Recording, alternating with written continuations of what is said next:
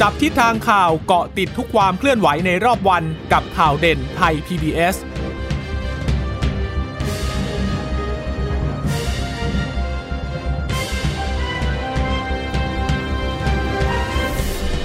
สวัสดีค่ะ สวัสดีค่ะต้อนรับคุณผู้ฟังสู่ข่าวเด่นไทย PBS นะคะ พบกันเป็นประจำทุกวันจันทร์ถึงศุกร์บ่ายๆ แบบนี้ค่ะ อัปเดตข้อมูลข่าวสารที่เกิดขึ้นในรอบวันนะคะ เช่นเคยกับดิฉันจีราชาตาเอี่ยมรัศมีและคุณพึ่งนภาคล่องพยาบาลค่ะ ค่ะ สวัสดีคุณผู้ฟังทุกท่านนะคะ ก็คงยังต้องเกาะติดเรื่องของสถานการณ์โควิด -19 อยู่นะคะ เพราะว่าวันนี้ตัวเลขผู้ติดเชื้อเนี่ยก็เพิ่มขึ้นมา 3 หลักเลยนะคะ หลังจากที่สัปดาห์ก่อนนู้นเรายังเบาใจกันอยู่เลยนะคะว่าตัวเลขเนี่ยสหลักและที่สมุทรสาครที่เป็นคัสเตอร์ใหญ่ก่อนหน้านี้เนี่ยก็ลด จำนวนผู้ติดเชื้อลงแล้วนะคะ แต่ว่าวันนี้เนี่ยก็คงจะต้องมาโฟกัสที่ตลาดบางแคนะคะ ที่พบผู้เสียชีวิตเออขออภัยค่ะ พบผู้ติดเชื้อเยอะนะคะ วันนี้มีผู้ติดเชื้อใหม่ 149 คนนะคะ ก็มาจากระบบเฝ้าระวัง และระบบบริการ 21 คน จากในกรุงเทพ 10 คน สมุทรสาคร 3 คน นครปฐม 3 คน ราชบุรี 2 คน ประทุมธานี 2 คน เพชรบุรี 1 คน อันนี้ก็คือจากระบบเฝ้าระวังและระบบและระบบบริการก็คือว่าเดินไปที่โรงพยาบาลแล้วก็ตรวจหาเชื้อนะคะค่ะส่วนมาจากการค้นหาผู้ติดเชื้อเชิงรุกในชุมชน 123 คนค่ะ ส่วนใหญ่ก็มาจากกรุงเทพ 90 คนนะคะ สมุทรสาคร 31 คน ปทุมธานี 2 คน และวันนี้ก็มีผู้ที่ติดเชื้อเดินทางกลับมาจากต่างประเทศ แล้วก็เข้าสถานกักกัน 5 คนนะคะอ่าก็เลยทำให้ตอนนี้เนี่ยตัวเลขผู้ติดเชื้อก็อยู่ที่ 27,154 คนไม่มีผู้เสียชีวิตเพิ่มค่ะ ก็เลยทำให้ตอนนี้ยอดผู้เสียชีวิตสะสมอยู่ที่ 87 คนนะคะค่ะส่วนสถานการณ์ของโลกคุณเชษตาคะ120 ล้าน7แสนคนนะคะ วันนี้ก็มีการเอ่อติดเชื้อเพิ่มประมาณ เอ๊ะ เสียชีวิตเพิ่มสิเสียชีวิตเพิ่มประมาณ 6,000 คนนะคะ ก็เลยทำให้ตอนนี้เนี่ยผู้เสียชีวิตก็อยู่ที่2ล้าน6แสนคนค่ะ ค่ะ อันดับประเทศที่ติดเนี่ยตอนนี้บราซิลก็ยังครองอันดับสองแซงหน้าอินเดียมาเป็นที่สองเป็นวันที่สองแล้วนะคะ ก่อนหน้านี้ จริง ๆ อินเดียก็ยึดที่สองมานานนะแล้วหลังจากที่บราซิลเขามีการระบาดของเชื้อแบบกลายพันธุ์เนี่ยนะคะ ก็ทำให้จำนวนผู้ป่วย ก็เพิ่มขึ้นอย่างรวดเร็วเลยนะคะ จนกลับมาแซงอินเดียขึ้นมาอีกครั้ง แล้วส่วนประเทศไทยพอไปเจอคลัสเตอร์ที่บางแค เมื่อวานเนี่ยร้อยสิบหกวันนี้ก็ไต่ขึ้นมาร้อยสิบห้านะคะไม่รู้ว่าจะกลับไปร้อยสิบสี่เหมือนช่วงที่มีการระบาดเยอะ ๆ ที่สมุทรสาครอีกหรือเปล่านะคะ ดังนั้นก็ต้องติดตามสถานการณ์ที่ตลาดบางแคอย่างดีเลยแหละ เพราะว่าจำนวนผู้ติดเชื้อเนี่ยก็เพิ่มสูงขึ้นอย่างวันนี้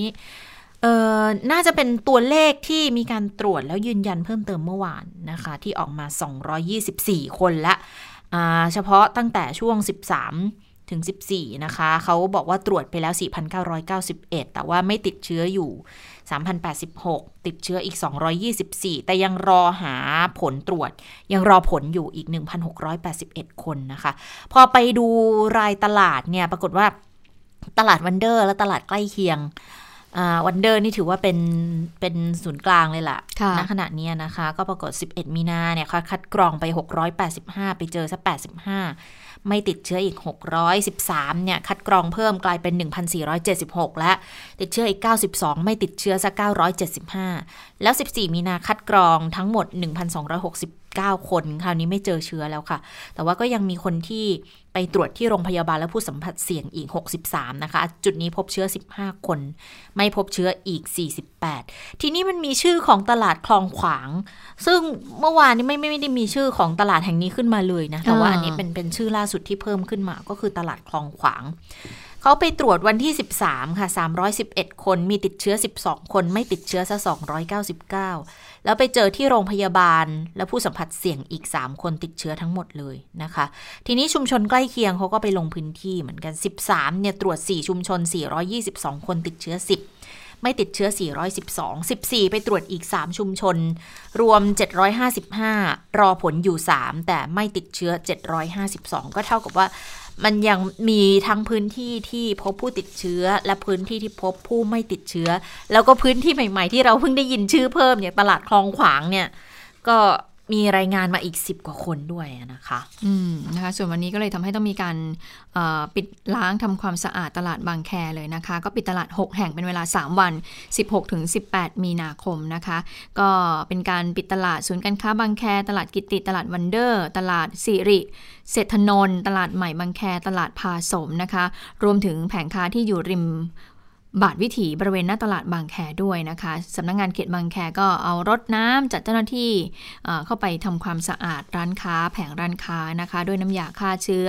สะสางขยะแล้วก็ของเหลือใช้มีการขุดลอกท่อ ฉีดไล่น้ำในท่อระบายน้ำด้วยนะคะ ก็เป็นการปิดล้างฆ่าเชื้อ 6 ตลาดย่านบางแคค่ะค่ะ แล้วก็ 16 ถึง 18 ไปเลยนะคะ ทีนี้การคัดกรองเนี่ยเขาขยายเวลาด้วยนะ เฉพาะที่พื้นที่ตลาดบางแคนะคะ ก็ยืดไปจนถึงวันที่ 26 มีนาคมไปเลยนะคะ จากที่ก่อนหน้านี้เนี่ยก็กำหนดวันไว้สักปลายสัปดาห์นี้นะคะ ก็ยืดไปถึงสัปดาห์หน้าเลย เพราะว่าคนไปเข้ารับการตรวจคัดกรองกันเยอะทีเดียวนะ หลายคนก็อาจจะไม่ค่อยสบายใจแหละ ทีนี้พอไปเจอพื้นที่บางแคที่จริง ๆ ก็จะเป็นหนึ่งใน 6 เขตที่เขาจะต้องฉีดวัคซีน ในพื้นที่กรุงเทพมหานครอยู่แล้วด้วยนะคะ เพราะว่าเป็นพื้นที่ที่มันก็สุ่มเสี่ยงใกล้ๆกับทางสมุทรสาครอยู่แล้วนะคะ แต่ทีนี้พอมาเจอที่ตลาดบางแคปุ๊บเนี่ยเขาก็เลยบอกว่าเดี๋ยวต้องขยายกลุ่มเสี่ยงฉีดวัคซีนโควิดเพิ่มอีก 3 กลุ่ม และแล้วก็จะไปตั้งที่ตลาดบางแคด้วยนะคะ ก็จะเป็นในวันพรุ่งนี้นะคะ ทางพลตำรวจเอกอัศวินขวัญเมืองผู้ว่าราชการกรุงเทพมหานครกับคนที่เกี่ยวข้องค่ะเขาก็ได้ไปแถลงผลการประชุมคณะอนุกรรมการบริหารจัดการวัคซีนโควิด -19 ในพื้นที่กรุงเทพนะคะ ก็บอกว่าตอนนี้เนี่ยมีการพิจารณาขยายกลุ่มการให้วัคซีนโควิด -19 กับประชาชนกลุ่มเสี่ยงเพิ่มอีก 3 กลุ่ม ก็คืออันดับแรกเนี่ยจะเป็นพื้นที่ 6 เขตติดสมุทรสาครนะคะ จะขยายกลุ่มเสี่ยงนอกจากบุคลากรทางการแพทย์เจ้าหน้าที่ด่านหน้าผู้ป่วยเรื้อรังเจ็ดโรค แล้วก็ขยายเพิ่มเติมให้กับประชาชนทั่วไปที่เป็นกลุ่มเสี่ยงในพื้นที่นี้ด้วยนะคะ ให้ติดต่อโรงพยาบาล 6 เขตนี้เลยนะคะแล้วก็ศูนย์สาธารณสุขกทมในพื้นที่ด้วยไปลงทะเบียนได้เลย หรือว่าลงทะเบียนผ่านหมอพร้อมก็ได้นะคะสองก็คือเขาจะอนุมัติการใช้วัคซีนวัคซีนฉุกเฉินให้กับกลุ่มเสี่ยงสัมผัสผู้ติดเชื้อ กรณีการระบาดที่ตลาด เขตบางแคโดยเฉพาะเลยนะคะ ไปฉีดได้ที่โรงพยาบาลใกล้ ๆ แล้วก็จะมีเต็นท์จุดบริการฉีดวัคซีนที่ตลาดบางแคให้เลยนะคะพรุ่งนี้นะคะแล้วก็สามเนี่ยเขาจะอนุมัติการใช้วัคซีนในบุคลากรทางการแพทย์ที่อยู่นอก 6 เขตติดสมุทรสาครด้วยนะคะ ก็คือพรุ่งนี้เนี่ยทาง สำนักการแพทย์และสำนักอนามัยกับสาธารณาสุขก็จะไปตั้งเต็นท์ที่ตลาดบางแคเลย ขั้นตอนเนี่ยก็คือจะให้วัคซีนกันตั้งแต่เช้าเลยค่ะ9โมงเป็นต้นไป ตั้งเป้าบอกว่าวันแรกเนี่ยจะให้ได้ 5-600 คน แล้ววันต่อๆไปอาจจะเพิ่มขึ้นนะคะ จะฉีดให้จนกว่าจะหมดกลุ่มเสี่ยงเลย จุดนี้เนี่ยได้ 6,000 รายนะคะ คนที่จะเข้ารับการฉีดก็จะผ่านการคัดกรองเป็นกลุ่มเสี่ยง คือได้ทั้งเสี่ยงสูงเสี่ยงต่ำได้ทั้งหมดเลยนะคะ อันนี้ก็เป็นความพยายามที่จะคุมการระบาดด้วย ก็คือต้องทำให้คนเนี่ยมีภูมิเพิ่มขึ้นอย่างรวดเร็วะนะคะ อันนี้ก็จะเป็นประเด็นหนึ่งที่จะช่วยได้ นะคะ ค่ะ และคลัสเตอร์ที่ตลาดย่านบางแคเนี่ยกระจายไปถึงไหนบ้างแล้วนะคะ ก่อนหน้านี้เนี่ยก็มีบอกว่ากระจายไปยัง 4 จังหวัดใช่ไหมคะหนึ่งในนั้นก็คือราชบุรี ล่าสุดก็มีข้อมูลมานะคะว่าพบผู้ป่วยยืนยันรายใหม่ที่ราชบุรีนะคะ 6 คน มีความเกี่ยวข้องกับตลาดวันเดอร์บางแคกทม 4 คนนะคะ แล้วก็เป็นผู้ที่สัมผัสเสี่ยงสูง 2 คน ก็บอกว่าคนที่1เนี่ยเพศชาย อายุ 28 ปีค่ะ มีอาชีพค้าขายที่ตลาดวันเดอร์ รักษาอยู่ที่โรงพยาบาลบ้านโป่ง ส่วนรายที่2ถึง4ค่ะ เพศชาย อายุ 49 ปีคนหนึ่ง เพศหญิง 2 คนนะคะ อายุ 47 และ 41 ก็มีอาชีพค้าขายที่ตลาดวันเดอร์ ตอนนี้รักษาตัวอยู่ที่โรงพยาบาลราชบุรี และรายที่ 5 ที่ 6 นั้นก็เป็นเพศหญิงอายุ 24 ปีและ 18 ปี เป็นผู้ที่สัมผัสเสี่ยงสูงของรายที่ 2 และรายที่ 3 มีอาชีพรับราชการและนักเรียนตามลำดับนะคะ ซึ่งตอนนี้เนี่ยเจ้าหน้าที่ก็ อยู่ระหว่างสอบสวนโรคของผู้ที่สัมผัสเสี่ยงสูงของผู้ป่วยทั้ง 6 คนนี้อยู่นะคะเพื่อที่จะเก็บตัวอย่าง แล้วก็ไปดูว่ามีการติดเชื้อโควิด -19 หรือเปล่า แล้วก็ขอให้ชาวราชบุรีเนี่ยเข้มงวดในเรื่องของการล้างมือบ่อยๆ รักษาระยะห่างด้วยนะคะ ใช้แอลกอฮอล์อะไรต่างๆ เหล่านี้ แล้วก็บอกด้วยว่าหากสงสัยว่าสัมผัสกับผู้ป่วยรายใหม่ หรือว่ามีประวัติไปตลาด ย่านบางแค 6 แห่งนี้เนี่ยนะคะ ก็ให้รีบติดต่อเจ้าหน้าที่สาธารณสุขใกล้บ้านเพื่อรับการคัดกรองประเมินความเสี่ยงต่อไปค่ะ ค่ะเเหตุการณ์ที่เกิดขึ้นที่ตลาดบางแคเนี่ยนะคะก็ทำให้ทางสบคของมหาดไทยเนี่ยเขาสั่งการไปเลยนะ ก็คือให้ผู้ว่าราชการจังหวัด แต่ละจังหวัดรวมทั้งผู้ว่ากทมด้วย ให้ไปกำกับดูแลกำชับการปฏิบัติในการป้องกันการแพร่ระบาดของโควิด ในพื้นที่ตลาดอย่างเคร่งครัดเลยนะคะ คนที่จะเข้าใช้บริการตลาดและพื้นที่เสี่ยงอื่นๆเนี่ยก็ต้องจัด ตามมาตรฐานสาธารณาสุขก็คือเข้าออกพื้นที่ทางเดียวนะมีการตรวจคัดกรอง มีการเว้นระยะห่าง มีการสวมใส่หน้ากากผ้าหน้ากากอนามัยตลอดเวลา เรื่องของการล้างมือบ่อยๆนะคะ เรื่องของการตรวจวัดอุณหภูมิ แล้วก็ให้ใช้พวกแอปไทยชนะ หรือว่าหมอชนะอย่างเคร่งครัดด้วยนะคะ ทีนี้ก็บอกว่าให้แจ้งนายอำเภอ ไปมอบหมายกำนันผู้ใหญ่บ้านกรรมการหมู่บ้านเลย แล้วก็พิจารณาเรื่องของการสั่งใช้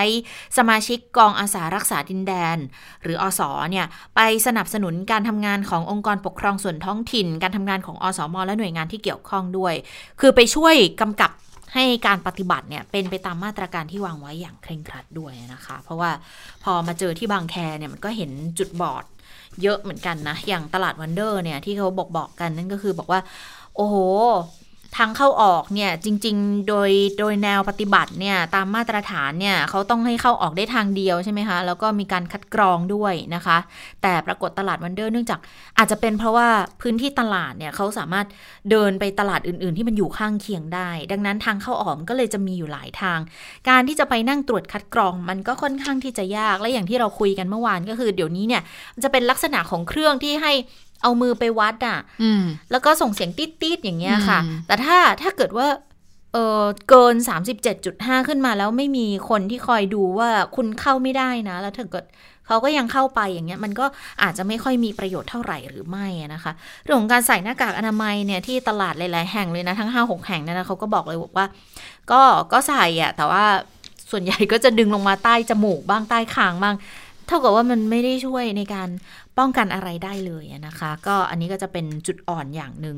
แล้วในตลาดเนี่ยระบายอากาศด้วยด้วยกายภาพของตลาดเนี่ยตลาดเก่าเพดานต่ำระบายอากาศก็ไม่ค่อยดีหรอกแล้วคนก็เยอะด้วยแผงก็ติดติดติดติดกันอะเป็นพันแผงเงี้ยคนอยู่เป็นพันสองพันคนอะแล้วก็แบบโอ้โหก็เลยก็อวนกันอยู่ในนั้นนะคะ ค่ะ ก็ฝากบอกคุณพ่อคุณแม่พี่น้องที่ฟังเราอยู่ทางสถานี ตอนนี้นะคะ ก็ถ้าเกิดว่าจะต้องไปตลาดเนี่ยทุกคนมีความจำเป็นต้องไปตลาดอยู่แล้วแหละโดยเฉพาะคุณพ่อคุณแม่เราผู้สูงอายุที่บ้านนะนะคะ ก็คือถ้าไปแล้วเนี่ยไปแล้วก็รีบกลับนะ ก็คือเหมือนเราเหมือนเราจะไปตลาดเนี่ยเราก็ต้องเตรียมพร้อมนิดนึงเรื่องของหน้ากากอนามัยเอาแอลกอฮอล์ไปด้วยนะคะ แล้วก็ไปถึงเนี่ยลิสต์ไว้ก่อนเลยนะคะ คุณชะตาคุณผู้ฟังคะว่าจะเราจะซื้ออะไรจะซื้อไข่ไก่จุดนี้ใช่ไหมคะไปเลยแล้วก็ซื้อไข่ไก่เสร็จไปซื้อผัก เราเราตั้งจุดไว้แล้วเราจะไปไหนบ้าง ไปแล้วก็รีบกลับค่ะ ก็คือไม่ต้องไปเดินเรื่อยเอื่อยๆอยู่ในตลาดนะคะ เพราะว่าตอนนี้เป็นสถานที่ที่ไม่น่าไว้วางใจมากเลยนะนี่พูดถึงทุกตลาดเลยนะคะ เพราะว่าเขาก็มีมาตรการออกมาแล้วนะคะ เรื่องของการคุมเข้มตลาดทุกแห่ง เพราะว่าที่ผ่านๆมาจะเห็นว่าก็เป็นคลัสเตอร์ที่เกิดการแพร่เชื้อทั้งนั้นเลยนะคะ แล้วเมื่อสักครู่นี้พูดถึงเรื่องของการฉีดวัคซีน เห็นบอกว่าจะมีการฉีดวัคซีนให้กับทางผู้ที่อยู่ย่านตลาดบางแคด้วยเพื่อควบคุมป้องกันการแพร่ระบาดใช่ไหมคะ วันนี้นายกรัฐมนตรีก็สร้างความมั่นใจให้กับประชาชนเห็นแล้วนะ ว่าถ้าเกิดว่ามีวัคซีนแอสตราเซเนกามาเรียบร้อยแล้วมีมากกว่านี้เนี่ยออขอให้ประชาชนมั่นใจได้ว่ามีความปลอดภัย ว่ามีประสิทธิภาพเพียงพอ เพราะว่าวันนี้เนี่ยนายกรัฐมนตรีฉีดเข็มแรกของวัคซีนจากบริษัทเอสตาเซเนกาแล้วนะคะ วันนี้มีรัฐมนตรีหลายท่านเลยนะคะ ที่ฉีดวัคซีน แต่ว่าวันนี้นายกเนี่ยไม่ได้เดินทางไปที่สถาบันบำราศนราดูนนายกก็ออกจากบ้านแต่เช้าเลย ออกมาจากที่กรมทหารราบที่หนึ่งมหาเล็กรักษามหาเล็กราชบัลลบรักษาพระองค์นะคะ ก็เดินทางมาถึงที่ ทำเนียบรัฐบาลมาถึงตั้งแต่เช้าๆเลยปรากฏว่ามีคุณอนุทินก็รออยู่แล้วนะคะ พร้อมกับทีมแพทย์และกระทรวงสาธารณสุข แล้วก็เจ้าหน้าที่จากทาง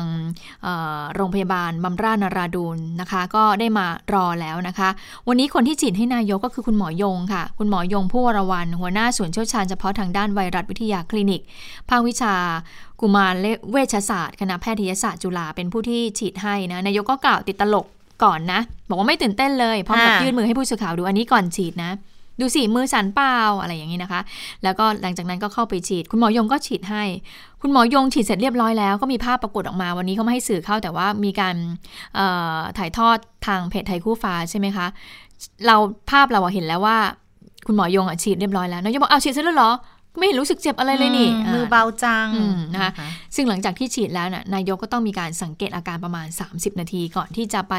เอ่อนั่งเป็นประธานการประชุมครมในวันนี้นะคะ และตามจากนายกก็มีหลาย ๆ ท่านเลย ถ้าจะเห็นจากภาพเนี่ยมีหลายท่านมากไม่ว่าจะเป็นคุณจุลินท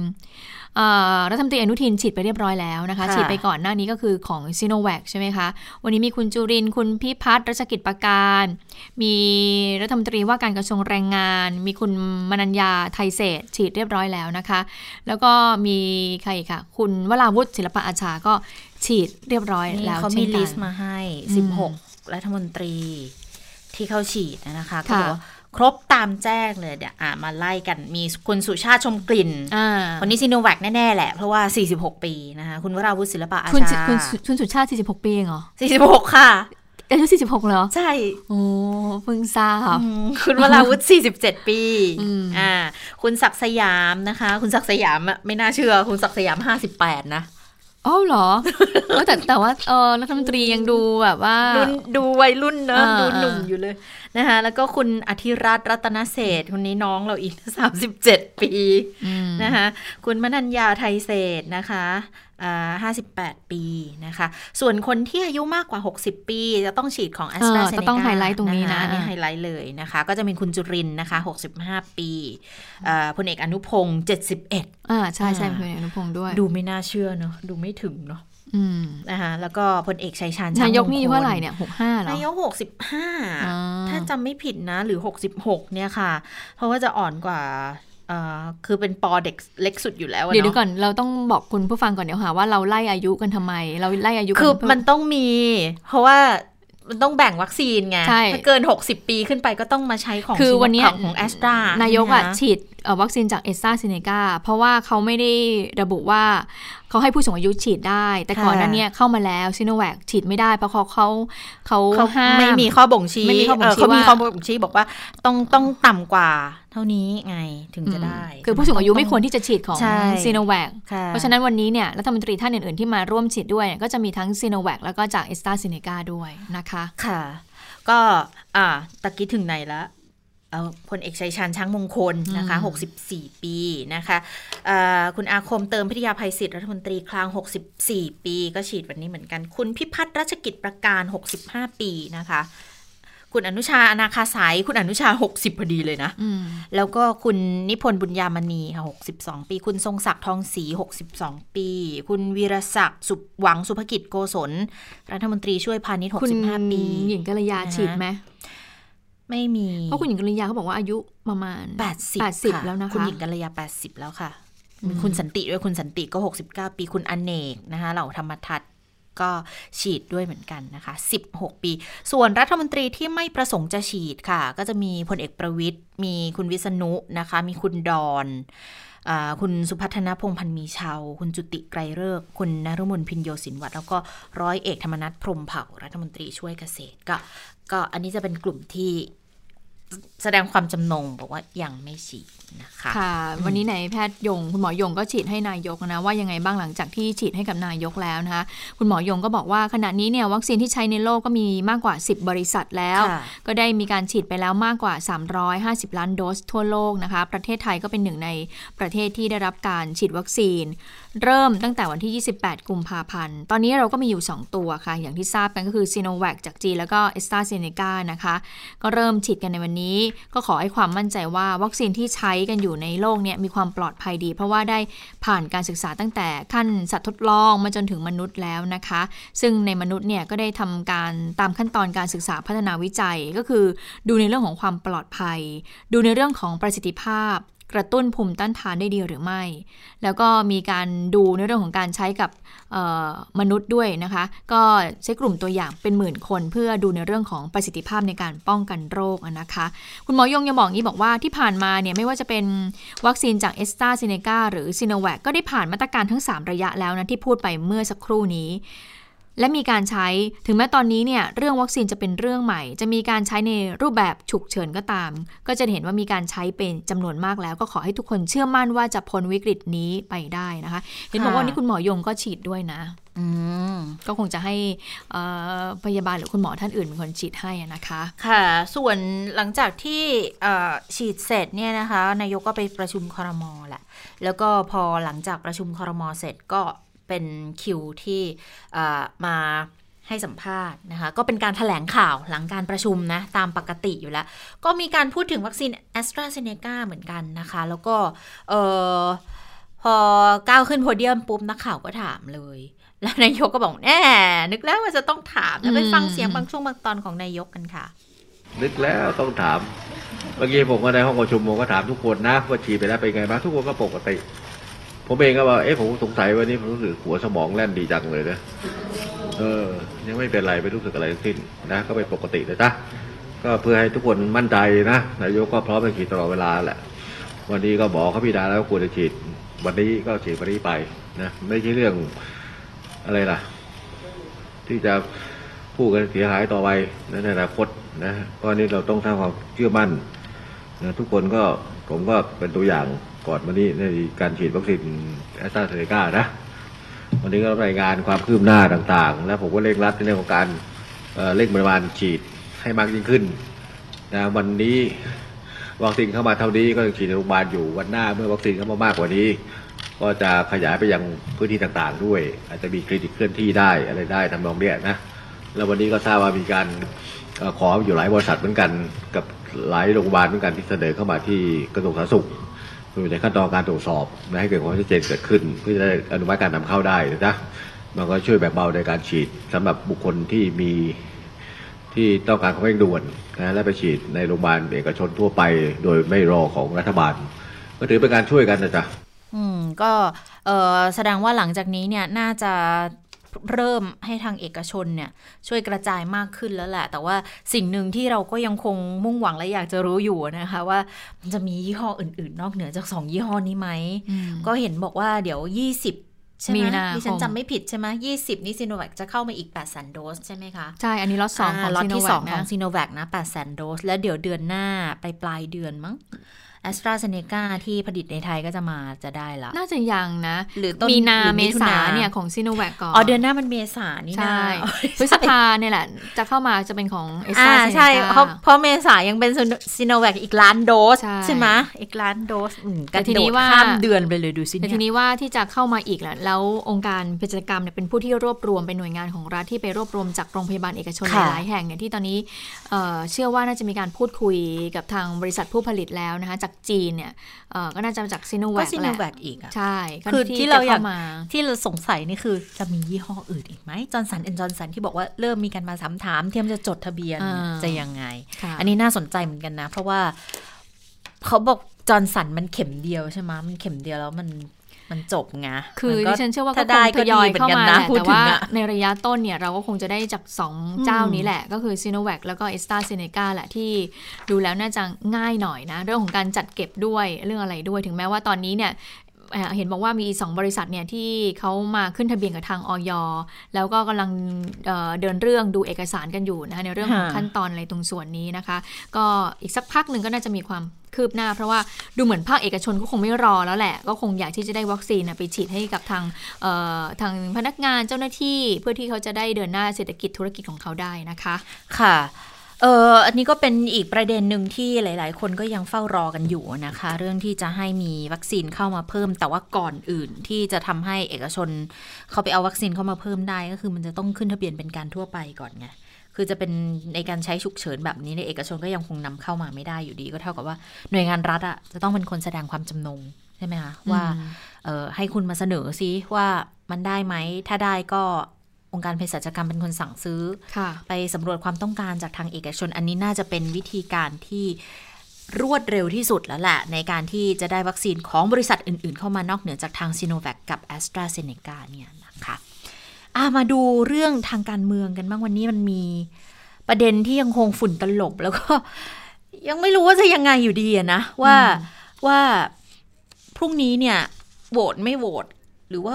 เข้าไปให้โหวตแต่โหวตคว่ำเพราะว่าวันนี้ก็มีการประชุมสามฝ่ายอยู่นะคะ โดยคุณชวนหลีกภัยเนี่ยก็บอกว่าที่ประชุมก็หาลือถึงคำวินิจฉัยของสารรัฐธรรมนูญค่ะ เกี่ยวกับการแก้ไขรัฐธรรมนูญก็ ยังไม่ได้ข้อยุติ แต่ให้ฝ่ายกฎหมายไปพิจารณาฟังเสียงคุณชวนกันก่อนค่ะโอ้ไม่ได้ที่จะติดมันถูกรอแล้วมันก็ต้องว่าไปตามที่เป็นแต่ว่าเดิมเนี่ยระเบียบวาระเนี่ยมติของที่ประชุมกรรมการประสานงานของสภาผู้แทนราษฎรเป็นเอกฉันเอกฉันก็คือให้ลงมติ เมื่อลงมติเสร็จแล้วสมมติว่าสมมติว่ารัฐบาลเอ่อเห็นชอบสมมติเห็นชอบ ประธานต้องส่งไปให้กกตทางประชาธิปไตยตามรัฐมนูญเลยนะข้อบังคับเขียนไว้เลยข้อบังคับเขียนไว้ประธานต้องส่งไป แล้วถ้าเห็นชอบจึงจะมาดำเนินการตามลำดับต่อไปก็คือให้ส่งนายกรัฐมนตรีนำขึ้นโปรดเก้าเพื่อส่งลงพระประทัยต่อไป อันนี้เป็นไปตามรัฐมนูญแต่เดิมเนี่ยหมายถึงว่าที่ประชุมของกรรมการประสานงาน คือนักกฎหมายของสภา ซึ่งก็เป็นมืออาชีพเนี่ยเขาก็มีความเห็นเป็นเอกฉันท์ว่าต้องลงมติ เป็นหน้าที่ เพราะฉะนั้นตอนนั้นที่มีใครเรียกร้องว่าอย่างมันมันทำไม่ได้มันเป็นความรับผิดชอบ แต่พอสารรัฐนูนออกคำวินิจฉัยกลางออกมาเนี่ยแนวโน้มมันก็มีการเปลี่ยนแปลงแนวโน้มมีการเปลี่ยนแปลงเพราะว่ามีคำวินิจฉัยกลางของสารรัฐมนูญออกมา ก็ดูแล้ว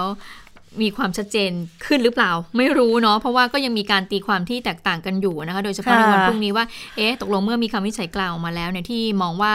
การที่ทางสสสวเนี่ยมีการเอ่อแก้ไขเพิ่มเติมรัฐธรรมนูญเนี่ย ในมาตรา 256 ที่ให้เพิ่มหมวด 15ทับหนึ่งเข้าไป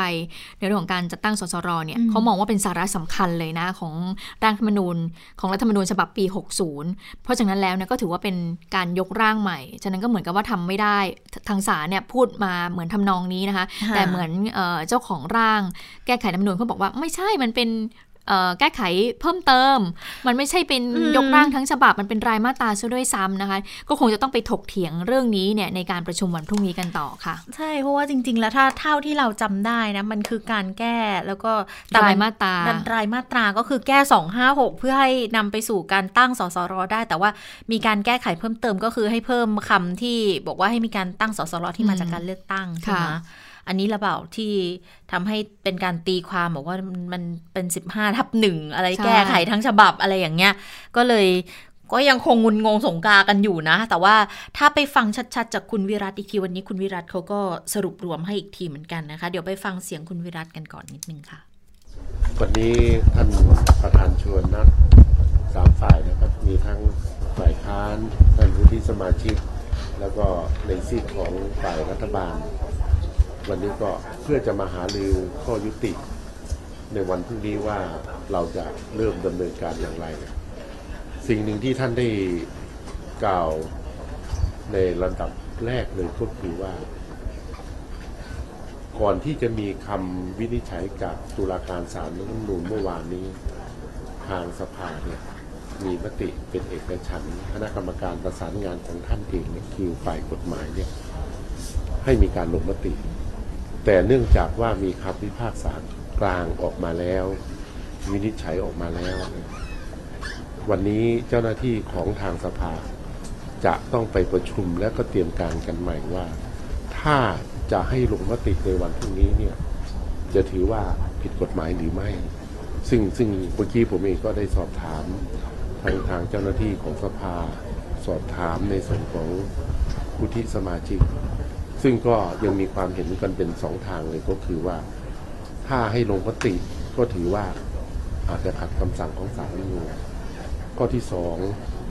ถ้าไม่ลงมติ แล้วถามว่าในส่วนเนี้ยเราจะเดินกันอย่างไร ถามว่าจะบรรจุออกจากระเบียบวาระก็ไม่ได้อีก เพราะเนื่องจากว่าถ้าถอนออก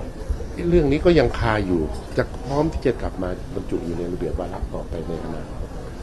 เพราะฉะนั้นทั้งนี้ทั้งนั้นก็ต้องรอในส่วนที่ท่านประธานชวนจะต้องคุยกับทางเจ้าหน้าที่ทั้งฝ่ายของสภาผู้แทนราษฎรและผู้ที่สภา เพื่อหาแนวทางที่จุดร่วมกัน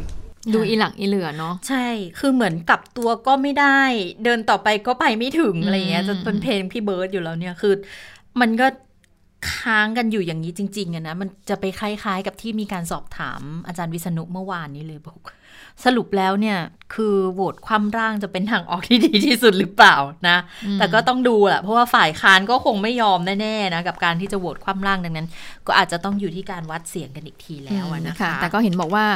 มีความเป็นไปได้เหมือนกัน ก็อาจจะมีการส่งสารรัฐมนูญให้พิจารณาต่อนะพิจารณาว่าไอ้ที่แก้ไขเพิ่มเติมรัฐธรรมนูญที่กำลังทำอยู่เนี่ยนะมาเดินถึงตรงนี้แล้วเนี่ยถือว่าขัดต่อรัฐธรรมนูญหรือไม่ก็อาจจะมีการส่งเรื่องให้สารรัฐธรรมนูญพิจารณาเพราะว่าก่อนอันนี้สารรัฐธรรมนูญไม่ได้ไม่ได้มีการพิจารณาในเรื่องนี้ แค่พิจารณาว่ารัฐสภาสามารถมีอำนาจหน้าที่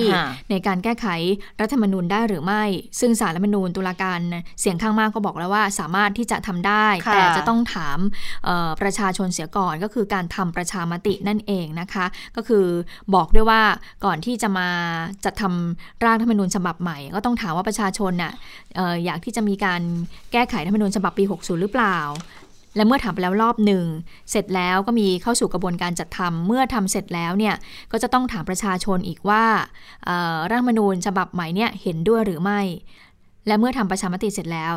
ถึงจะนำขึ้นทุนกล้าวทุนกระหม่อมเพื่อลงพระปรมาพิไทยต่อไป อันนี้เป็นขั้นตอนที่ทางสามนูนั้นได้มีการชี้แจงออกมานะคะ ค่ะ แต่ว่าขณะเดียวกันนะ ก็มีการสอบถามคุณวิรัตเหมือนกันบอกสมมุตินะ ถ้าเกิดเย็นนี้ฝ่ายกฎหมายเขาบอกล่ะ บอกว่าโหวตวาระที่ 3 ได้ แล้วทางรัฐบาลจะตัดสินยังไง นะคะ คุณวิรัตก็บอกว่า วันนี้ยังไม่ได้คิดถึงตรงนั้น แค่คิดว่าโหวตเนี่ยโหวตได้หรือไม่ได้ แล้วถ้าโหวตได้แล้วสมาชิกคนไหนจะรับผิดชอบในการดำเนินการ ถ้าเกิดไปผิดคำวินิจฉัยของศาลรรัฐธรรมนูญอีก เพราะว่าคุณวิรัตก็มองว่าคำวินิจฉัยเนี่ยเขาชัดเจนในตัวเองอยู่แล้วนะคะ ทีนี้มีอีกคนหนึ่งเป็นคนที่ทำให้ศาลมีคำวินิจฉัยในลักษณะนี้ออกมาด้วย นั่นก็คือคุณสมชายแสวงการนะคะ เป็น วันนี้ก็มาประชุมด้วยเพราะว่าเป็นเป็นเลขาทุกนุการของวิบวุฒินะคะ แล้วก็เป็นสวด้วยแล้วก็เป็นคนที่ยื่นไปให้ศาลหนึ่งในคนที่ยื่นให้ศาลรรัฐธรรมนูญพิจารณาเกี่ยวกับเรื่องนี้ด้วยนะคะ ก็บอกว่าคือตอนนี้เนี่ยร่างแก้ไขที่จะลงมติวาระสามวันที่ 17 เนี่ยคุณสมชายบอกนี้มองว่าเป็นโมฆะแล้ว เพราะถ้าดูจากคำนิชัยกลางของศาลเนี่ยจะเห็นว่าศาลวินิจฉัยชัดเจนเลยว่าเป็นการจัดทำรัฐธรรมนูญใหม่ซึ่งทำไม่ได้ แล้วย้ำถึงสองครั้งให้รัฐสภาปฏิบัติตามรัฐธรรมนูญอย่างเคร่งครัด ถ้าจะทำใหม่ก็ต้องไปทำประชามติก่อน ดังนั้นทางออกขณะนี้ก็คือ หาวิธีให้ร่างแก้ไขเนี่ยเป็นโมฆะให้ตกไปโดยสมบูรณ์ จะใช้วิธีไหนจะเสนอเป็นยติให้ให้โหวตให้ตกไปเลยไหมตามคำวินิจฉัยของศาลหรือให้ประธานรัฐสภา ใช้ดุลพินิษชี้ขาดว่าร่างนี้ตกไปนะคะ อันนี้ขึ้นอยู่กับที่ประชุมรัฐสภาจะหารือกัน แต่ว่าคงไม่ใช่ใช้วิธีแช่แช่แข็งคงคงไม่ได้หรอก คือเหมือนกับว่าแช่แข็งร่างนี้ไว้ก่อน แล้วรอทำประชามติ คงไม่ได้ เพราะว่าคุณสมชายมองว่าร่างนี้มันเป็นโมฆะไปแล้วนะคะ ฟังเสียงคุณสมชายกันค่ะดูจากคำนิสัยหน้าสิบนะจะชัดเจนว่าร่างทั้งสองร่างมีมีหมวดกับทำรัฐธรรมนูญฉบับใหม่และให้กสรมีหน้าที่ เพราะฉะนั้นเนี่ยศาลบอกว่าประธานมีหน้าที่ต้องปฏิบัติตามอย่างเคร่งครัดในการปกป้องรัฐธรรมนูญไม่มีหมวดว่าในการแก้ไขรัฐธรรมนูญ ให้มีร่างรัฐธรรมนูญฉบับใหม่ แต่มีหมวดแก้ไขหมวดสิบห้าเพราะสภาก็ต้องปฏิบัติตามนั้นแค่นั้นเอง ดังนั้นพอไปร่างรัฐธรรมนูญฉบับใหม่เนี่ยจึงทำไม่ได้ แต่ก็ยังมีวักท้ายของหน้าสิบถ้าอยากจะทำก็ต้องไปประชามติเสียก่อน กระบวนการตอนนี้มันเลยขั้นตอนทั้งสองขั้นไปแล้ว และเนื้อหามันก็เป็นเนื้อหาที่มีการให้มีสสรเลือกตั้ง ซึ่งอิสระเด็ดขาดจากสภา เพราะฉะนั้นเห็นว่ากระบวนการก็ข้ามไปแล้ว เนื้อหาก็ไม่ถูกขัดต่อรัฐนูนเพราะนั้นทางออกก็คือว่ามันต้องตกไป ส่วนจะตกไปอย่างไรด้วยวิธีใดก็เดี๋ยวหาที่ท่านประธานนะก็ก็จะช่วยกันช่วยกันคุยทั้งทั้งทั้งผู้แทนนั้นไม่อะก็เป็นทางทางไหนก็ได้ที่ที่มันเดินต่อไปไม่ได้อะตอนเย็นนะนะแต่สุดท้ายแต่ท่านประธาน ก็ดูออกมาคล้ายๆ กับสวอีกท่านหนึ่งคุณคำนวณสิทธิสมานนะบอกว่าคำวินิจฉัยของสารรัฐมนูญก็ชี้ชัดออกมาแล้วนะเพราะฉะนั้นเนี่ยเห็นว่าการลงมติวาระสามเนี่ยควรจะได้รับการทบทวนอย่างรอบคอบเลยนะคะ เพราะว่าหากเดินหน้าต่อก็อาจจะมีการขัดรัฐธรรมนูญได้ เพราะว่ารัฐธรรมนูญมาตรา 211 อันนี้คุณคำนวณได้มีการอ้างอิงเอาไว้นะมันหยัดเอาไว้ว่าคำวินิจฉัยของสารรัฐธรรมนูญ ถือว่าเด็ดขาด มีผลผูกพันกับรัฐสภาครมศาลองค์กรอิสระ และหน่วยงานของรัฐนะคะทีนี้ไปดูฝ่ายค้านบ้างอย่างคุณสุทินคลังแสงสสมหาสารคามพักเพื่อไทยในฐานะประธานวิปฝ่ายค้านว่าอย่างไงบ้าง คุณสุทินบอกว่าพักฝ่ายค้านยืนยันเลย สู้เต็มที่เพื่อได้ลงมติร่างแก้ไข รัฐธรรมนูญวาระสามแล้วก็ไม่เห็นด้วยด้วยนะที่จะถอนวาระดังกล่าว หากเสียงลงมติแพ้ก็จะเดินหน้ารณรงค์ให้มีการแก้ไข รัฐธรรมนูญต่อไป ทั้งนี้ฝ่ายค้านยังเชื่อโดยสุจริตใจว่าคำวินิจฉัยกลางของสารรัฐธรรมนูญเนี่ยที่ระบุให้ทำประชามติก่อนนั้น หมายถึงให้ทำประชามติ หลังจากที่มีสสรแล้ว ไม่ใช่ทำประชามติ ก่อนที่จะยกร่างแก้ไขเพิ่มเติมรัฐธรรมนูญนะคะ สำหรับผลการประชุมวิปสามฝ่ายให้กฎหมาย ให้ฝ่ายกฎหมายสภาเนี่ยไปหาทางออกกัน เรื่องคำวินิจฉัยกลางของศาลจะสามารถเดินหน้าโหวตร่างแก้ไขเพิ่มเติม รัฐธรรมนูญวาระสามได้หรือไม่ ถ้าฝ่ายกฎหมายให้โหวตวาระสามได้ ก็เดินหน้าโหวตต่อ แต่ถ้าเห็นว่าไม่สามารถโหวตวาระสามได้ก็เชื่อว่าจะมีสมาชิกบางคนเนี่ยเสนอเสนอให้ถอนวาระร่างแก้ไข เพิ่มเติมออกจากวาระการประชุมในวันที่ 17 มีนาคม โดยใช้มติของที่ประชุมรัฐสภา ซึ่งเรื่องนี้คุณชะตามีการตั้งข้อสังเกตเหมือนกันจากออย่างอาจารย์เจตุนาวนิกนะบอกว่าสมมติสมมติถ้าเกิดว่าถ้าทำประชามติ สมมติทำประชามติก่อนใช่ไหมถามถามประชาชนว่าจะแก้ไขรัฐมนูญหรือไม่ แล้วปรากฏว่าก็เข้าสู่วาระสามแล้วถ้าเกิดสมมติว่าสวไม่เห็นด้วยล่ะ แล้วอย่างเงี้ยใครคือเป็นผู้ที่อะไรนะ ที่เขาใช้ทำในวินิจฉัยกลางที่บอกว่าผู้ที่สถาปนาอะไรนะ ผู้ที่ผู้ที่มีอำนาจสถาปนารัฐธรรมนูญคือประชาชนเออแล้วเพราะฉะนั้นจริง ๆ แล้วเนี่ยถ้าเกิดประชาชนมีมีเขาเรียกอะไรนะ มีมีมติออกมาแล้วใช่ไหมว่า ให้แก้ แล้วมันจะต้องไปผ่านวาระสามซึ่งต้องใช้เสียงตรงนี้อีกเหรอ แล้วอย่างนี้ใครกันแน่คือที่จะเป็นคนที่มีอำนาจสถาปนาและธรรมนูญกันแน่เออนี่มีการตั้งข้อสังเกตเหมือนกัน เพราะฉะนั้นก็แต่ว่าอาจารย์ก็บอกว่าถ้าฟังอย่างนี้แล้วเนี่ยก็น่าจะมีการทำประชามติสองรอบไปแหละ นะคะก็คือเอ่อก็คือครั้งแรกก็ถามก่อนว่าเห็นด้วยไหมครั้งที่สองก็คือว่าโอเค เห็นด้วยกับร่างนี้ไหมนะคะคือบางคนเขามองต้องสองสามรอบอะไรกันเต็มไปหมดด้วยซ้ำไปนะ ก็งงอยู่เหมือนกันนะว่าไอตอนแรกในที่เราเข้าใจกันบอกว่าตั้งแต่แรกเลยคือถามก่อนแก้อ่าถามก่อนแก้โอเคหนึ่งครั้ง แล้วก็ แก้เสร็จแล้วถามว่ารับไหม มันก็ต้องสองครั้ง แต่บางคนที่ก่อนหน้านี้จำได้ไหมคะ ที่เคยมีการถกเถียงกันถึงขั้น บอกว่า ให้ถามสามครั้ง ถามสามครั้ง ครั้งแรกสุดคืออะไร ครั้งแรกสุดคือให้ถามว่าจะเอาให้มีสสรมาเป็นคนล่างไหมคือมันทำไมมันเยอะแยะยุบยับขนาดนี้นะ จนมีหูไปอ่านอ่านดูนี่มีหลายคนก็พูดเหมือนกันนะ บอกว่า โหทำไมจะแก้รัฐธรรมนูญทีหนึ่งทำไมมันยากกันจังขนาดนี้เนี่ยเออทำไมมันกระบวนการมันไม่ง่ายดายเหมือนกับตอนที่ฉีกรัฐธรรมนูญแล้วร่างใหม่เลย พอจะแก้ในรูปแบบที่เป็นประชาธิปไตยแบบ ให้คนที่มีสิทธิ์มีเสียงมาช่วยกันร่างจริง ๆ เนี่ยทำไมมันถึงยากจังนะคะ เพราะว่ายังไงก็ต้องไปผ่านด่านจากกลุ่มคนที่มีการเลือกเข้ามาโดยบางบุคคลก็ก็หมายถึงในแง่ของสอวอนะว่า ก็ยังต้องไปผ่านเสียงของเขาอีกตั้ง หนึ่งในสามตั้งแปดสิบสี่เสียงเนี่ย มันก็ค่อนข้างที่จะยุ่งยากกันจังเลยนะคะ อืม เพราะฉะนั้นมันก็ดูติดล็อกตรงนี้อีกนะคะ เพราะฉะนั้นต้องดูพรุ่งนี้ก็คงนะ แค่จริง ๆ แค่ประชุมสามฝ่ายเขายังเขายังมีความคิดความเห็นกันหลากหลายเลยนะ แล้วถ้าประชุมพรุ่งนี้ที่ต้องมีสสและสวด้วย ใช่ ก็คือรัฐสภาแล้วจะถกเถียงกันจะมี ข้อวินิจฉัยข้อชี้แนะ มีการประท้วงอะไรกันมากน้อยแค่ไหน จริงๆ ต้องน่าสนใจน่าติดตามเหมือนกันค่ะ แต่ที่แน่ ๆ เลยสมมติว่าถอนวาระนี้ออกไปยังไงก็ต้องมีการเปิดประชุมสภาอยู่ดีนะคะ เพื่อที่จะพิจารณาร่างพรบออกเสียงประชามติค่ะค่ะซึ่งตอนนี้ก็มีข้อกังวลในเรื่องของเนื้อหากฎหมายที่ระบุว่าการทำประชามติเนี่ยต้องมีผู้มาใช้สิทธิ์ออกเสียงประชามติ เกินกึ่งเกินกึ่งหนึ่งของประชาชน ผู้มีสิทธิ์เลือกตั้งทั่วประเทศ ตอนนี้เนี่ยผู้มีสิทธิ์เลือกตั้ง ออกเสียงทั่วประเทศ 50 ล้านคน ถ้าเกินกึ่งหนึ่งก็คือ 25 ล้านคน จึงจะทำให้การทำประชามติมีผล ซึ่งคุณสุทินบอกว่าเป็นไปได้ยากนะกังวลว่าจะเปิดช่องให้ล้มประชามติได้ง่ายอยู่เหมือนกัน ควรแก้ไขใหม่คุณสุทินบอกอย่างนี้ ให้บอกว่าให้ใช้เสียงข้างมากของผู้มาใช้สิทธิ์ลงคะแนนเท่านั้นนะคะ คือมันทำไมกำหนดแบบรายละเอียดค่อนข้างลงลงลึกในรายละเอียดเหมือนกันเนาะ เพราะปกติถ้าประชามติที่ที่เราเคยเคยเห็นมานะคะก็จะเป็นแค่บอกว่าให้เกินกึ่งหนึ่งของผู้ที่ออกมาทำประชามติ คือไม่ได้กำหนดบอกว่าจะต้องมีคนออกมาใช้สิทธิ์ เกิน 50%ของประชาชนผู้มีสิทธิ์ ซึ่งมันก็กลายเป็นเงื่อนไขหนึ่งแล้วที่จะทำให้ประชามติเนี่ยมีผลหรือไม่มีผล ซึ่งตรงนี้มันสุ่มเสี่ยงกับการที่ต้องสูญเสียงบประมาณมากเลยนะ ใช่ไหมคะถ้าเกิดว่าสมมติ เนี่ยหวานไปแล้วสามพันล้านเลือกตั้งครั้งหนึ่งสามพันล้านประชามติครั้งหนึ่งก็สามพันล้านเนี่ยใช้เงินพอๆกัน ถ้าสามพันล้านลงไปประชาชนออกมาไม่ถึงยี่สิบห้าล้านน่ะก็เท่ากับว่าประชามติครั้งนี้ใช้ไม่ได้ แล้วก็เสียเงินเปล่าไปอย่างเงี้ยหรอ มันก็ค่อนข้างจะเป็นเรื่องที่น่าจะต้องมีการลุกขึ้นอภิปรายกันเยอะเหมือนกันนะ กรณีนี้นะคะนะคะอะก็ ก็ต้องรอดูวันพรุ่งนี้ว่าจะเป็นยังไงนะคะ ดูเหมือนติดนู่นติดนี่นะคะอาทีนี้มาดูพลเอกประวิทย์กันบ้าง ว่าพลเอกประวิทย์ว่าอย่างไรบ้างว่าจะโหวตวาระสามไปทางไหนนะคะ ก็มีผู้สื่อข่าวก็อยากจะฟังเสียงของพลเอกประวิทย์อยู่เหมือนกันนะคะพลเอกประวิทย์ก็บอกเหมือนกันบอกว่า อ่านแล้วนะคะ อ่านคำวินิจฉัยแล้วพักเราพร้อมจะแก้ธรรมนูญอย่างไรก็ได้ แต่จะผิดรัฐธรรมนูญหรือไม่ก็เป็นเรื่องที่จะต้องมีการประชุมพักในช่วงบ่ายวันนี้ ส่วนที่มีเสียงวิพากษ์วิจารณ์ว่าจะมีการยื้อ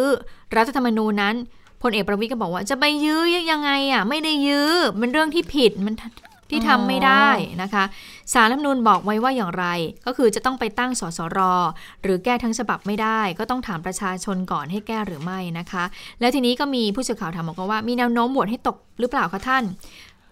แน่นอนพลเอกประวิตรก็บอกไม่มีไม่รู้อ๋อเหรอไม่มีเหรออต้องรอที่ประชุมพักก่อนแนวทางถึงจะชัดเจน ส่วนหากมีการเปลี่ยนแนวทางแก้ไขรายมาตรานั้น สามารถทำได้อยู่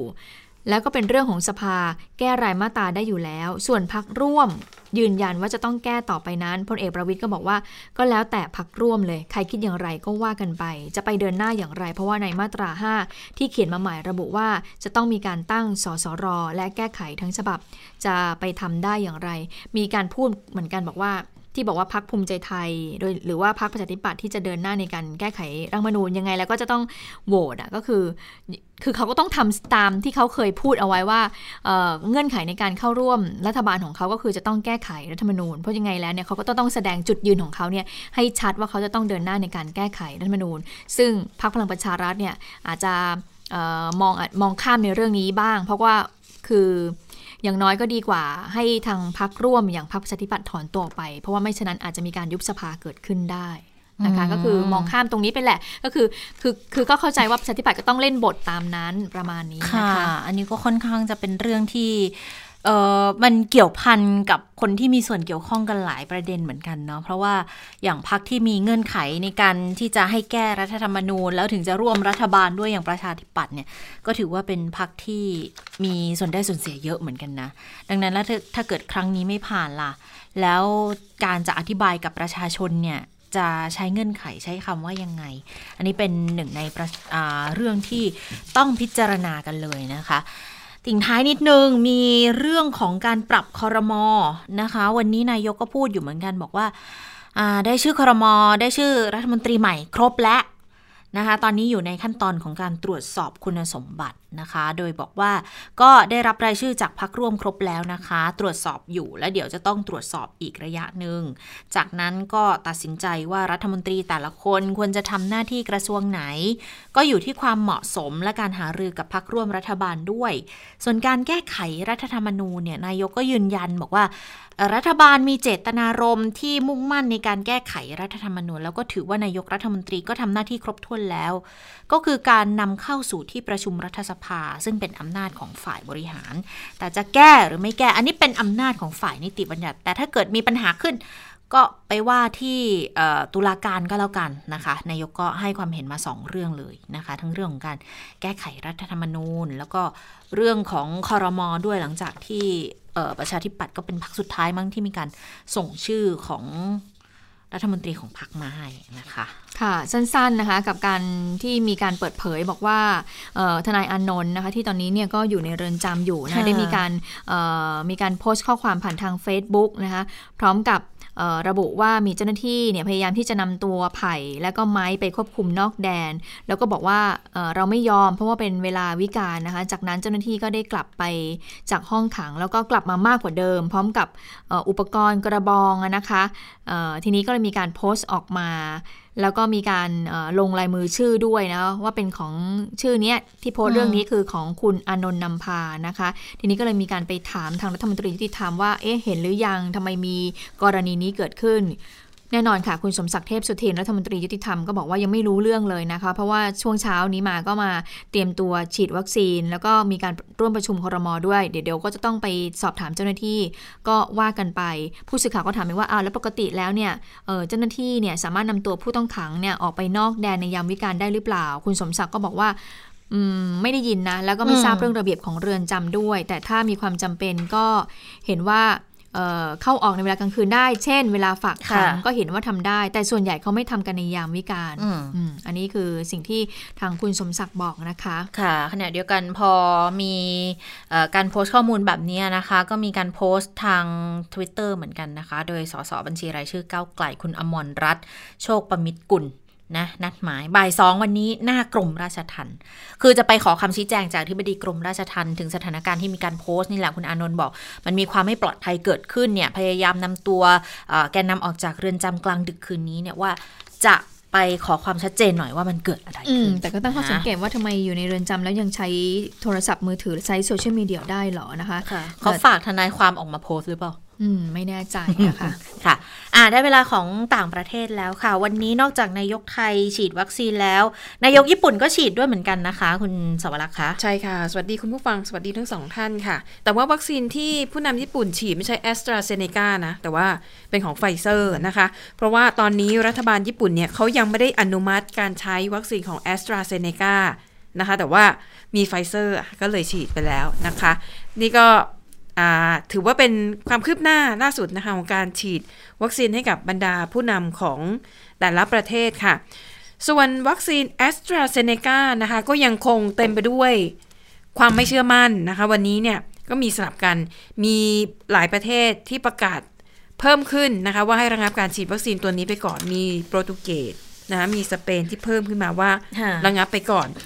ส่วนที่ระงับไปก่อนหน้านี้ก็มีเยอรมนีอิตาลีฝรั่งเศสนะคะ แต่ว่าที่ประเทศออสเตรเลียค่ะ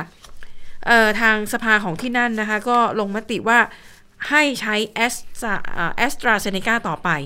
โดยมองว่ามันมีข้อดีมากกว่าข้อเสียนะคะ ส่วน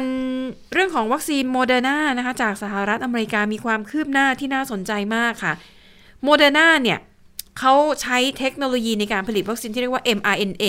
มันเป็นเทคโนโลยีใหม่นะคะเอ่อก็คือถือว่าเป็นวัคซีนที่ได้รับความเชื่อถือสูงแต่ว่ามันมีข้อเสีย คือจะต้องเก็บในอุณหภูมิติดลบ 70 องศา การขนส่งการเก็บรักษาเนี่ยยุ่งยากต้นทุนสูง แต่ว่าล่าสุดค่ะ บริษัทโมเดอร์นานะคะเขาได้พัฒนาวัคซีนรุ่นใหม่ ความพิเศษของวัคซีนรุ่นใหม่ก็คือว่า เก็บในตู้เย็นธรรมดาได้ คืออุณหภูมิระหว่าง2ถึง8องศาเซลเซียสเนี่ยพอและ เก็บได้ 30 วันนะคะ แล้วก็ตอนนี้กำลังทดสอบอยู่ ว่ามันมีประสิทธิภาพไหมปลอดภัยหรือเปล่า แต่ที่น่าสนใจก็คือว่าวัคซีนรุ่นใหม่เนี่ยนะคะ ไหน ๆ จะทดสอบแล้วเนี่ยโมเดอร์นาเขาวางแผนออกแบบให้เป็น 3 เข็มเลย 3 เข็มยังไง เข็มแรก ฉีดไปแล้วเว้น 28 วัน ฉีดเข็มที่ 2 อันนี้คือปกตินะคะ แต่เข็มที่3เนี่ยเขาจะทดสอบว่ามันจะช่วยกระตุ้นการสร้างภูมิคุ้มกันในอนาคตได้หรือไม่ แต่ว่าเข็มที่ 3 ทางบริษัทยังไม่ได้ระบุนะคะ ว่าจะฉีดห่างจากเข็มที่2เนี่ยนานแค่ไหน และในอนาคตโมเดอร์นาจะทดสอบการฉีดวัคซีน 1 เข็มสำหรับคนที่ติดเชื้อ เคยติดเชื้อโควิด -19 หายป่วยแล้ว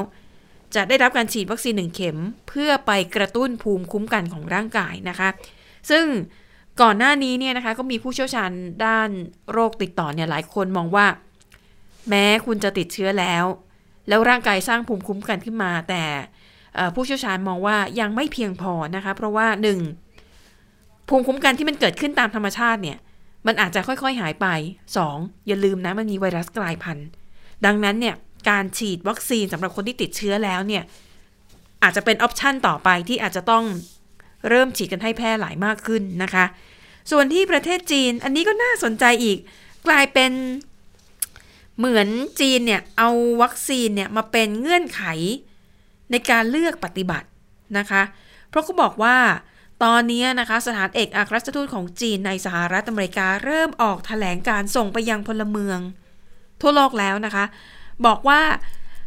กระทรวงการต่างประเทศของจีนเนี่ยจะอนุมัติ การให้วีซ่าแก่ผู้ที่ฉีดวัคซีนของประเทศจีนนะคะ ซึ่งแถลงการอันนี้เนี่ย คือยังไม่ได้ออกจากสถานเอกอัครราชทูตของทุกประเทศนะ แต่ที่เห็นเนี่ย มีของสหรัฐ หมายถึงสถานทูตจีนในสหรัฐ สถานทูตจีนในอินเดีย ปากีสถาน ฟิลิปปินส์ อิตาลี และศรีลังกา นะคะ แต่เงื่อนไขก็คือว่าวัคซีนที่คุณฉีดเนี่ยต้องเป็นของจีน ซึ่งตอนนี้จีนมีวัคซีน 4 ตัวนะคะ ตัวแรกคือซิโนแวคซึ่งไทยเราก็มีนะตัวนี้ ตัวที่2ซิโนฟาร์มตัวที่3แคนซิโน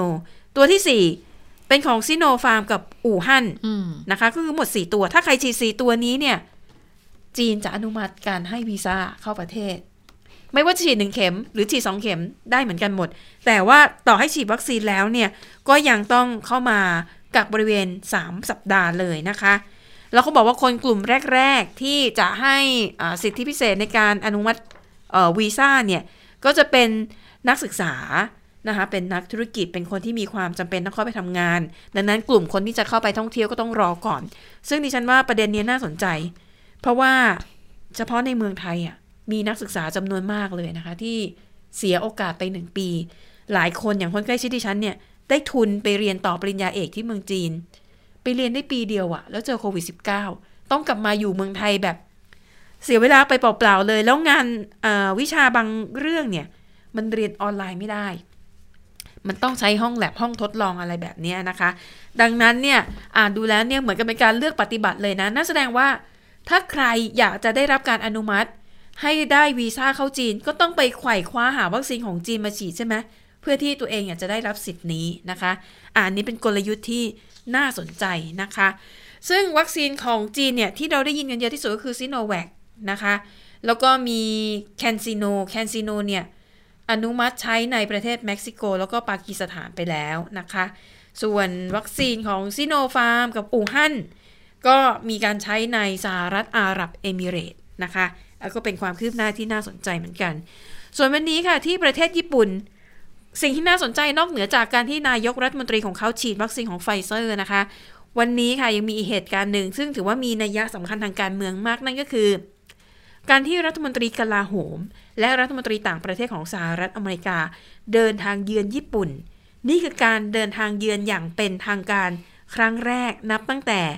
รับตำแหน่งนะคะเขามองว่าสิ่งนี้สะท้อนให้เห็นเลยว่า อเมริกาให้ความสำคัญกับญี่ปุ่นเป็นอันดับหนึ่ง เพราะว่าตามปกติแล้วเนี่ยก็อาจจะแค่แบบอะเชิญ ให้ผู้แทนจากญี่ปุ่นเดินทางไป หารือที่สหรัฐอเมริกาแต่ครั้งนี้สหรัฐเดินทางมาเองนะคะ แล้วคาดว่าในเดือนหน้าค่ะ นายกรัฐมนตรีของญี่ปุ่น จะเดินทางไปสหรัฐอเมริกาเช่นเดียวกัน แต่ว่าจะเป็นการหารือระดับผู้นำนะคะ หากเป็นไปตามกำหนด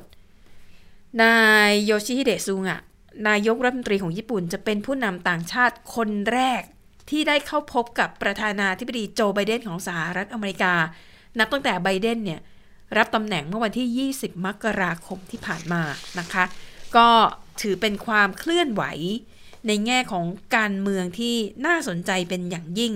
และในครั้งนี้นะคะ นายแอนโทนีบลิงเคนรัฐมนตรีต่างประเทศของสหรัฐเนี่ย ก็พูดโจมตีกองทัพเมียนมาอย่างตรงไปตรงมาเลยนะคะว่าเเรียกว่าลงมือ ทำร้ายประชาชนอย่างโหดเหี้ยม อันนี้ออกมาจากปากของรัฐมนตรีต่างประเทศสหรัฐก็ถือว่ามีความหมายอย่างยิ่งนะคะ ส่วนสถานการณ์ในเมียนมาก็ยังไม่ดีขึ้นนะ มีการอัปเดตตัวเลขผู้เสียชีวิตมากขึ้นเรื่อยๆเขาเชื่อว่าเมื่อวันอาทิตย์ที่ผ่านมาค่ะ ผู้เสียชีวิตเนี่ยน่าจะมีสูงถึง 74 คน น่าจะทำให้เป็นวันที่มีผู้เสียชีวิต จากการปราบปรามผู้ประท้วงมากที่สุดของเมียนมา นับตั้งแต่การทำรัฐประหารเมื่อวันที่ 1 กุมภาพันธ์ที่ผ่านมาค่ะ ค่ะ และทั้งหมดก็คือข่าวเด่นไทย PBS วันนี้นะคะ เราทั้ง 3 คนลาไปก่อน สวัสดีค่ะ สวัสดีค่ะ สวัสดีค่ะ